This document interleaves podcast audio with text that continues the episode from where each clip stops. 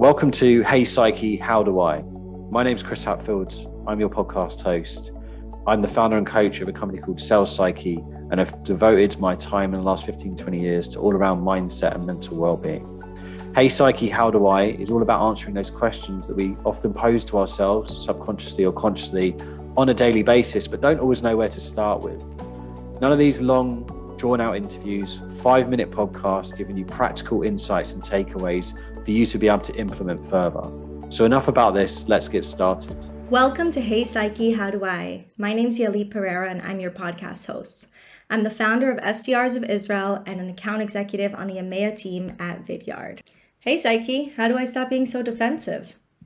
I've been thinking about defensiveness a lot lately. I'm not a naturally non defensive person. I think I've naturally always been a defensive person. But I've realized how much it can block one's growth and how connected it is to perfectionism and hard headedness.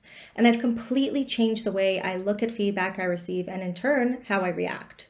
So we'll all probably still get defensive every once in a while, and this isn't to say that that doesn't happen to me anymore.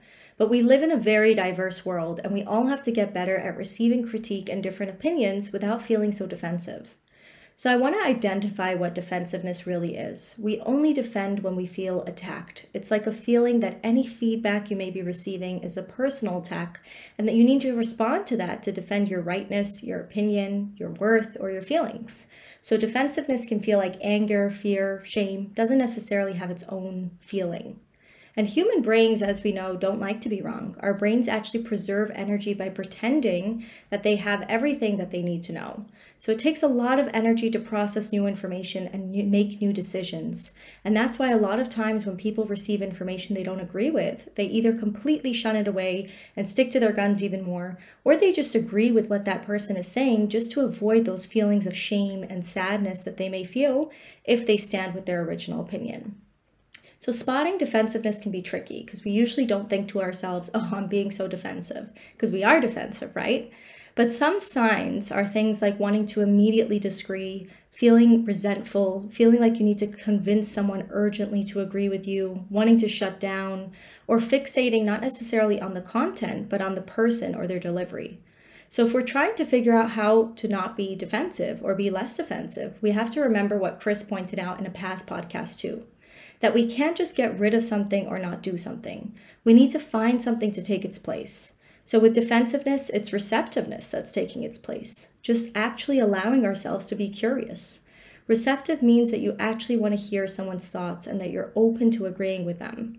And that does not mean that you have to agree with them. So, for any of you hot headed people like me that are listening right now, you don't have to agree with them.